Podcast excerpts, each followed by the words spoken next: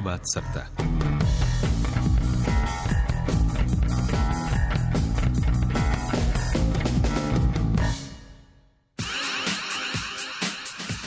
9 sati 30 minuta, dobar dan i dobro jutro želimo vam poštovani slušatelji u jutrošnjem izdanju emisije Prva crta koju tonski realizira Damir Muženić, ja sam Iruna Kastratović.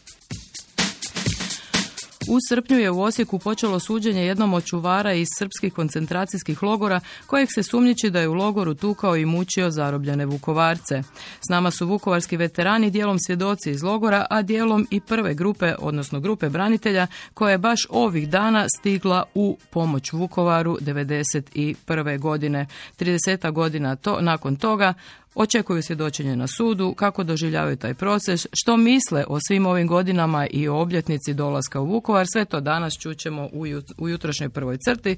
S nama su e, vukovarski branitelji ili Ačkar, dobar dan. Dobar dan. Ivan Anđelić, dok, dobar dan. Dobar dan. I Erdovan Pršlja, dobar dan. Dobar dan, poštovanje. Evo, gospodine Ačkar, možemo početi s vama. E, tijekom ljeta pojavila se informacija da je uhićen osumnjičenik za ratne zločine sa sumnjom da je mučio Vukovarce u logoru, što vas je sigurno zainteresiralo u smislu da ste možda i vi jedan od tih. Kakav je to osjećaj kad se nakon toliko godina vi se bavite, ja vidim po društvenim mrežama svojim životom, idete na more, imate unuke, živite nekakav normalan civilni život i odjednom se pojavi takva informacija, uhićen je neko takav. Što se onda dogodi kod vas?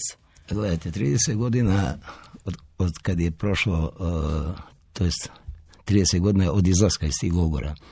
30 godina se po Hrvatskoj priča uh, pjesma Snegovi bele opet veju. Kogod mene pozna, zna da sam bio teran tu pjesmu pjevat u logoru. Nikad nisam naučio, ne znam ni da danas. I nakon 30 godina vi saznate da je taj čovjek koji vas je mlatio svaki dan i koji vas je tero da pjevate tu pjesmu, da je kod kod nas pritvoren i e, da, da mu počima suđenje e, za te počinje zločine. Ne samo nadalno, nego ima tu i e, ubojstava, zamlačivanja ljudi do, do, do smrti mlačenja i počima se vraćati sve ono dan po dan što si proživljavao, meni čini mi se sada mi teže nego tada. Nikako dočeka da to suđenje krene, a i kada krene ne znam kako se ponašati e, kada vidiš to ispred sebe. Ne čini vas trebalo nagovarati? Ma nemam šta nagovarati. E, mada sam ja možda malo i, i ljut, na, ne možda, nego jesam ljut na e, te iste naše logoraše što su izgubili uopće volju da traže, da, da daju svoje izjave, iskaze, ne samo za ovi dvoje, troje koje sada pritvorene, to jest nisu ni pritvorene, nego samo jedan pritvor ovi su pušteni da se brane sa slobode. Ne znam čime su on to zaslužili. Vjerojatno su to, kako mi jednom zgodom jedan od tih istražitelja rekao, a gleda Ilija, oni su, to su kukošari na, da je nama doći do onog Aleksijevića ili ne znam kako, skupiti dokaze. Oni možda jesu kukošari za naše istražitelje, ali oni su oni koji su meni kosti lomili, a ne nikakav, ni Aleksijević, ni pokojni Milošević i tako dalje. Gospodine Pršlja, vi ste isto svjedok na ovom suđenju ili, odnosno i vi ste isto u situaciji kao i gospodin Je, Da, i ja sam svjedok, ja se ispričavam malo, bit će emotivno i, i tako dalje. Isto sam svjedok jednog od suđenja, recimo u ovom slučaju prošle godine uhićen Ele Danel iz sela Berka, koji je bio po logorima srbočetničkim kazamatima na čelu sa zvijezdom petokrakom. To naglašavam uvijek jer nisu mogli raditi bez potpore takozvane inane. I do dana današnjega taj isti, taj isti ne mogu ga nazvati gospodin, već monstrum, kako sam i rekao na sudu, još njega stigla pravda. Evo sad 18. srpnja je bila rasprava po pitanju baš osobno toga Danela Elet, Mađar koji je bio po srbočetničkim kazamatima, lomio naše ljude, branitelje, moje suborce, ranjene, izmrcvarene već same od sebe i tako dalje, bez milosti, bez osjećaja, bez, bez ljudskosti. To, to je zločin da, da ne, neupisivo, ne i ne znam što reći predugo znači, godina. Za vas je to emotivna zapravo za, situacija za, jako, mene to, i retraumatizacija na neki Za mene je to strašno emotivno i za mnoge nas koji smo prošli sva ta stradanja srbočetničkim logorima. Gospodine Ačkar, htjeli ste nešto dodati? A, ja nisam htio spominjati e, ime, ali evo drago me da je gospodin Prša e, rekao ta ista osoba je unijela čovjeka koji je nakon 15 minuta preminuo, ubacila ga među nas u, u logoru. Ja bi možda sve to digo ruke od svega toga da pridano nisu ubijeni Bo, Božo Kelava, Kamerle, Koh, Josip Boldiš, ali ne ubijeni, nego zamlačivani. Dok god su zrak iz sebe uh, i kakav glas ispuštali i što još najtragičnije donose kantu vode pa poslije po njemu i da mu mater ustašku pravi se da je mrtav. Uh, to je ono što, što mene tera da, da ne mogu stati, ja ću ih progoniti, tražiti. Ja sam bio iza kapetana Dragana u, u Australiji vidio linkom svjedočio, nisam htio ići tamo. Uh, prije 20 godina osuđen Ivica Vuletić na 20 godina koji je možda u rangu ovoga koji je sada po, po tim zločinima što je činio. Nažalost, odleže samo 12 godina, bivši predsjednik Mezija pominuo dvije godine, Srbija je priznala uh, tu optužnicu, pa je trebao odležati pet godina ostalih u, u Srbiji, u Zabeli, odležao je samo šest mjeseci, pa je pušteno uvjetno odležavanje uh, i tako dalje, ali eto, on je barem tih 12 godina platio uh, te svoje zločine. Što me uh, brine, što to suđenje prođe i čak osluže taj zatvor i odu. A svaki naš koji je optužen za bilo što da je počinio, e, prvo se počima e, sa tužbom za oštetu da plati, ako je nekome, evo, sjećate se e, Stjepana Klarića i, i logora Krestinac, novine su bile, čak su mu uši virile van, van novina na, na duploj stranici i priča iz dana u dan, a, a kod nas jednostavno se u magli taj sud završava i ja moram zvat, na primjer, jednoga po jednoga i pitat ga, sjećaš li se ti, jesi li i ti bio tada tu i tako dalje, jesi voljan otići to. Dobro, a koja je procedura u ovim slučajevima? Imate li vi svog odvjetnika ili kako to funkcionira? Evo to ćemo pojasniti. Jel vam pomogne sustav u tom smislu? Kod, kod ovoga gospodina koji je nedavno uhićen, Vojsa Medić, mene je da ne spominjem imena istražitelja iz Osječke županije, nazvao telefonom. Zašto? Ja su u kompjuteru čitali da sam ja spominjao tog Vojislava Medića već prije u, u nekakvim svjedočaju, to jest izjavama svojima, pitao da li može doći kod me u Zagreb, porazgovarati, ili znam išta o tome i tako dalje, i došli su.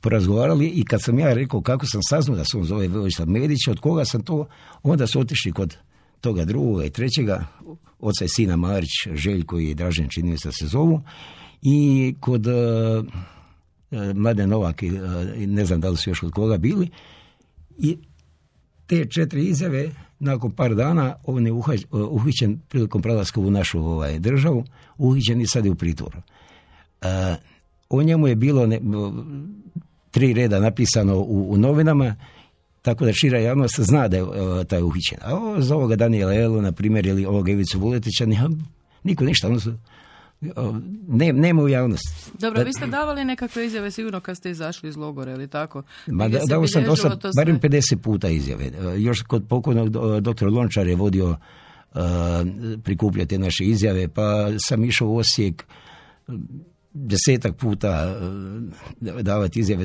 Ja sam prošao dosta logora, u tome je moja tragedija.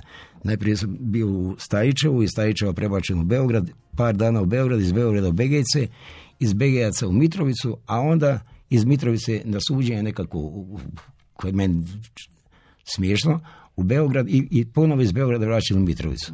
Tako da e, možda je to malo tragedija za ove i razmijenjeni čuvare, u Nemetinu, je li tako? Razmijenjeni u Nemetinu 14.8. Zadnja razmjena si za sve. Znači, vi ste, gospodine Pršlja, isto za u da, Nemetinu? zadnja razmjena. Evo vidite, vidite sad, 700 i još nešto je nas razmijeni. 714. A, ovaj ko, kome je sad suđenje, on je bio u toj zadnjoj uh, grupi koja je došla uh, nama uh, u Sremsku Mitrovicu. Od tih 700 još nešto, nas jedno četiri zna da je on, ovaj, da se vodi suđenje protiv njega. I da nema vas možda ni ta četiri ne znala.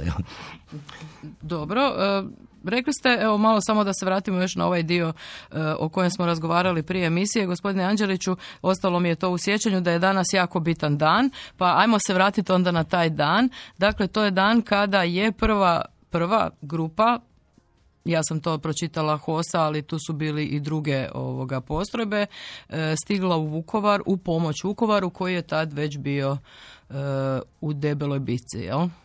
Najprije pozdravljam sve vaše slušatelje, sve dragovoljce Domovinskog rata, ratnike svoje i ove moje tragičare kojih je 714 završilo po tim kazamatima. Na današnji dan, 27.9. u Vukovar su već do tada bilo oko 200 policajaca Čakovec, Čakovec Varaždin, ali 27.9. dolazi a, 80 Zagrebčana, 67 Našičana, 40 Đakovčana, Vinkovčana koji su došli u smjenu svojim ljudima, ali nisu izvršili smjenu, nego su obe dve ekipe ostale do kraja u Vukovaru. A, I 27.9. u večernim satima pristižu i grupa Hosovaca a, od njih 58 gdje su raspoređeni kod nas na sajmištu gdje smo Ivica Arbanas i ja bili zapovjednici bojne, a Petar Kačić zapovjednik satnije u koji smo njih smjestili i znači rame uz rame smo ih rasporedili, tamo je bili su sa nama. Ja sam kao tada zamjenik zapovjednika gardijske bojne, oni su dolazili u grad, u školu Ivo Lola Ribar i tamo su bili smješteni. Ja sam došao i rekao ko ide u aktivnu gardu ide sa mnom. Od 67 našičana javilo ih se sedam, ja sam i odveo ga na prvu crtu. Bili su svi uz mene cijeli rat. Nažalost šest ih je poginulo, samo jedan preživio bio je ranjen devet mjeseci u logoru. Najkrvavije bojište, a, kada su ti dragovoljci dolazili, oni su raspoređivani na najteža bojišta tamo gdje je najgore bilo. I jako puno ih je izginulo, Hosovci su prepolovljeni, Našičani, isto tako Đakovčani, Zagrebčani i doživljavali su, i kad slušam te tragedije, ja sam dijete iz sela Tovarnika, a ono je okupirano 21.9. Berak je nešto prije.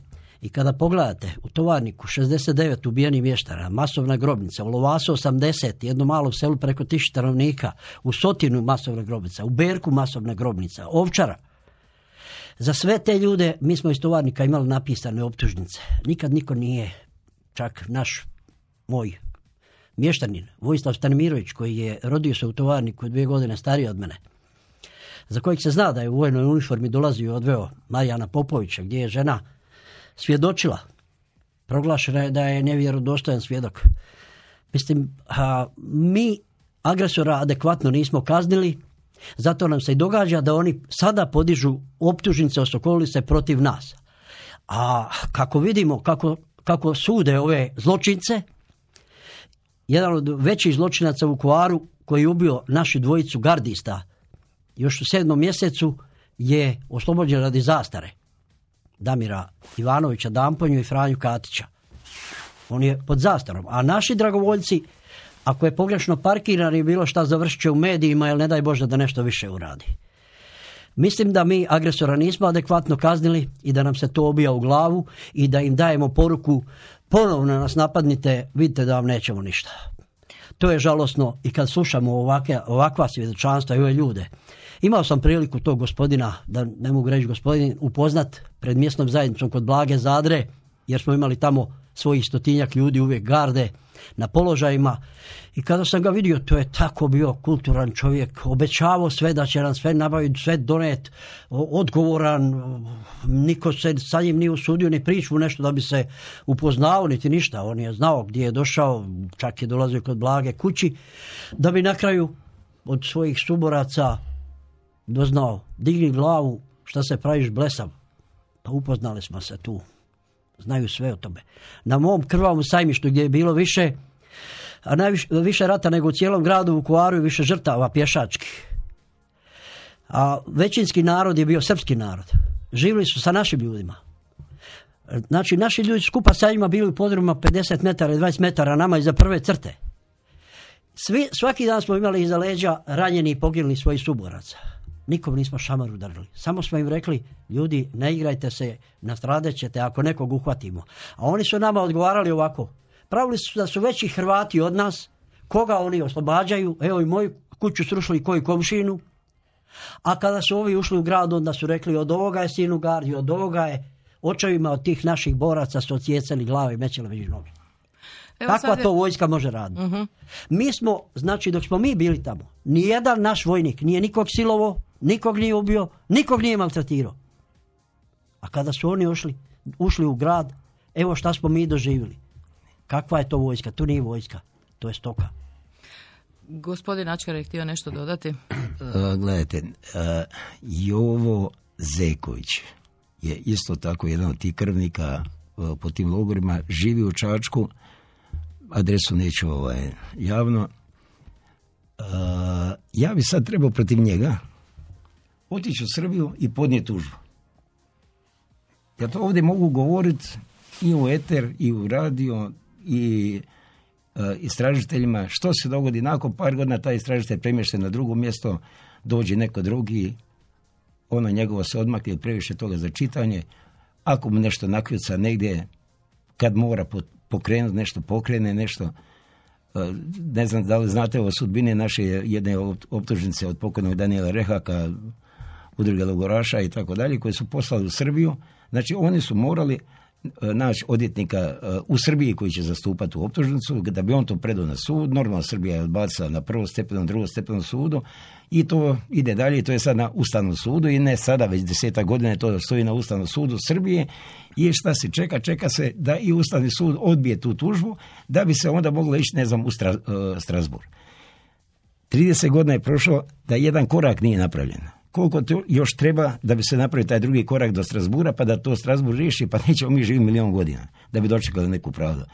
E, apeliram da sve e, naše, zahvaljivam se ja svim tim istražiteljima e, da, da barem jednog našeg mrtvoga su našli i, i, i, optužili nekoga za to i svaka im čast. Ali to je kap u moru što bi, šta bi se trebalo pokrenuti, a ne pričati mi to radimo, mi ne, ne, razočaran sam jednostavno u, u sve to. No da, baš sam to htjela reći. zapravo ni, ni, ni, kako da to kažem, ne smijete stalno o tome razmišljati jer onda e, je to jako e, frustrirajuće i razočaravajuće. Jel? Onda, Ma svi su kako čovjek može to je neizlječiva bolest. Hm, ja sa svojim mrtvima ležem i budim se. I nema tog lijeka. Gledajte, I nemam ja... ni malo PTSP-a. Ja ne mogu opisati kad dolaze ti neki dani koji su meni ostali u, sjećanju. Evo, današnji dan odlazak u Vukovar, pa e, obilježavanje 18. 6, 7, 8 dana ranije spavam po sat vremena, ne mogu, e, probudim se, ne mogu zaspati ponovo, nema nikakvih problema, nisam ni gladan ni žedan, e, Bogu hvala, obitelj mi je živa i zdrava, slažimo se, pokušavam malo se maknuti, malo oko masina, da, da jednostavno ne živim s time ali to je valjda unutra da koje, koje vi ne možete odagnati od sebe, jel? Nervoza počima eh, svako vam počima smetat, jer ste ljuti, a ne znate na koga se mm. ljuti. Zašto? Evo, gospodine Pršlja, vi, vama isto današnji dan važan. Je, danas je meni isto važan dan. Danas je dan mog pokojnog brata, rođendan koji je poginuo sa 23 godine 4.11.21. u Vukovaru i pozvao bi ove naše farizeje, takozvane 30 godina već, evo prošlo je od Domovinskog rata sa srbočetničkim agresorom na čelu sa zvijezdom petokrakom, da nas jako malo još ima kao živi svjedoka i kao patnika i stvoritelja države Hrvatske na čelu sa pokojnim Franjom Tuđmanom prvim predsjednikom, da malo užurbaju taj proces na tim agresorom, na tim okupatorom, na tim zločincima, mustrumima, jer nama ističe biološki sad, sve nas je svakim danom manje i manje, a njima se jednostavno imamo osjećaj, ne samo ja osobno, već mi svi, da im se jednostavno, ne znam što bi to rekao, da ne kažem grub i, i, i malo bahat, tako im svejedno, oni su zauzeli pozicije, agencije, njihovi unuci, njihovi pravunuci, ko, ko šiša ostalu populaciju, ne, ne nas kao branitelji, već kompletan hrvatski puk i hrvatski narod. Pa, pa bih pozvao da je krajnje, krajnje vrijeme i moment te farizeje, ne mogu i drugačije nazvati, se tako i ponašaju, jer mi osobno, pojedinačno, pojedinačno moramo goniti tražiti, istraživati, umjesto da sustav taj radi koji je zato nadređen da, da, da, da nam pomogne, već oni jednostavno digli ruke od svega toga, imamo takav osjećaj. Hvala lijepa. E, ta neizlječiva bolest, kao što ste rekli, e, e, gospodine Anđeliću, to je baš zapravo dobro rečeno, jer svi koji su došli iz Vukovara, a naravno i iz drugih krajeva, boluju od te bolesti i ja ne vidim da, da, je, da je moguće se nje riješiti. Pa svake godine kažu da vrijeme liječi rane, ali za nas ja mislim da to ne vrijedi. Kada kreću ovi dani, ove obljetnice, od na, na, na primjer sad ovih, ovih koji su došli na današnji dan, oni su ušli u sami pakao Vukovara. Mi smo tamo od prvog dana. I mi smo nekako već bili malo navikli. Oni su ušli baš u najveći pakao. Od tog dana, svaki dan mi imamo po 5-6 mrtvih, a onda na samo, a najviše mrtvih imamo kad je se grad predao. I kada je to napravio. I kada sad ide ta prema toj obljetnici. Svaki dan je za nas teži i teži jedan pakao. Kada odemo na tu obljetnicu i kada se sastanemo tamo i vidimo, onda taj neki veliki teret kao da malo otpadne, pa malo odahnemo, ali svaka jesen i na dolazak i pred tu obljetnicu 18.11. kada je napravljen najveći zločin na području Vukovara je za nas sve teže i teže i mislim da nam to skraćiva e, sve godine života. E, gospodin Ačkar, vidjela sam da se prošle godine opet aktivirala ova priča sa pločom e, pred logorom Stajićevo, već jako dugo, davno smo o tome razgovarali, e, pa me zanima je li to onda još uvijek aktivno jer postoje još ti napori da se ona postavi, kakva je situacija i što vam to znači? A gledajte, ta, ta ploča je jedna kontra za ajmo reći, naš Jasenovac, jel? Uh, po nama se drvlje kamenje, čak i moji unuci će možda biti krivici za, za nešto, a šuti se i poriče se ovo što se događalo tamo i onda smo došli do jednog zaključka da idemo i mi postaviti tu ploču pa da imamo mi gdje obilježavati nešto i u to vrijeme, ne znam, mislim da je predsjednik tamo u Srbiji bio Tadić, koji je ajmo reći, bio voljan da se to postavi, ali lažno voljan. I evo koliko je godina prošla, već 12-13 godina poslije toga, normalno, ta ploča neće sigurno biti nikad postavljena tamo u Srbiji, oni to neće dozvoliti, oni znaju šta rade.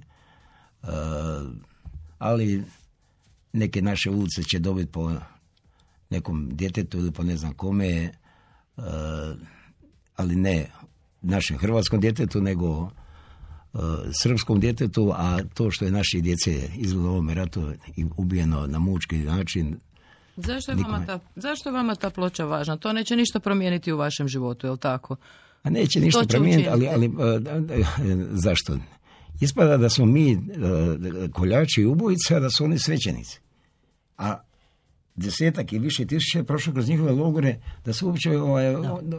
da logora nije bilo. Prvi susjed do tih logora nema pojma da je logor bio. Mislim, nije to niko toliko blesa da vjeruje da oni ne znaju o, tim logorima, da e, srpski narod ne zna. Normalno, ako ne želiš znati, onda ni ne znaš. I oni poriču uopće da to postojala, da ima i, i tako dalje, pa ne znaju. E, iskopano je kod Srijemske Mitrovice, ne znam, 30 tijela. Od kuda su ta tijela? oni su rekli da su doplivali Dunavom, pa baš do Mitrovice, da su baš tu ispilo i da su baš tu sahranjeni. Evo, ja imam prijatelje jedne koji su čak znali ponekad donijeti taj paket nekakav napolitanke ili ne znam šta, pa predati tamo na portu da bi mi to dobili i dva puta su mi došli napraviti to, treći puta su došli, jedan od tih je isti ovaj koji je sada suđenje, rasturili su kuću, prituli šta oni pomažu Ustašama i tako dalje.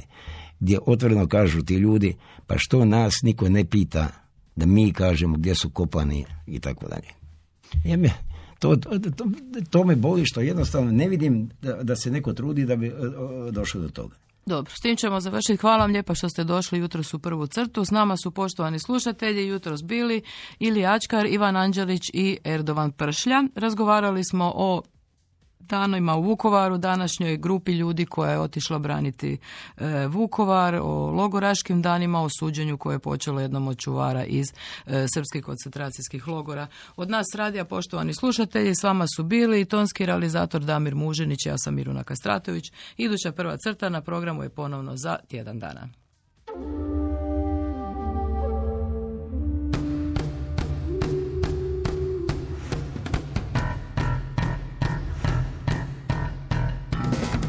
prva crta.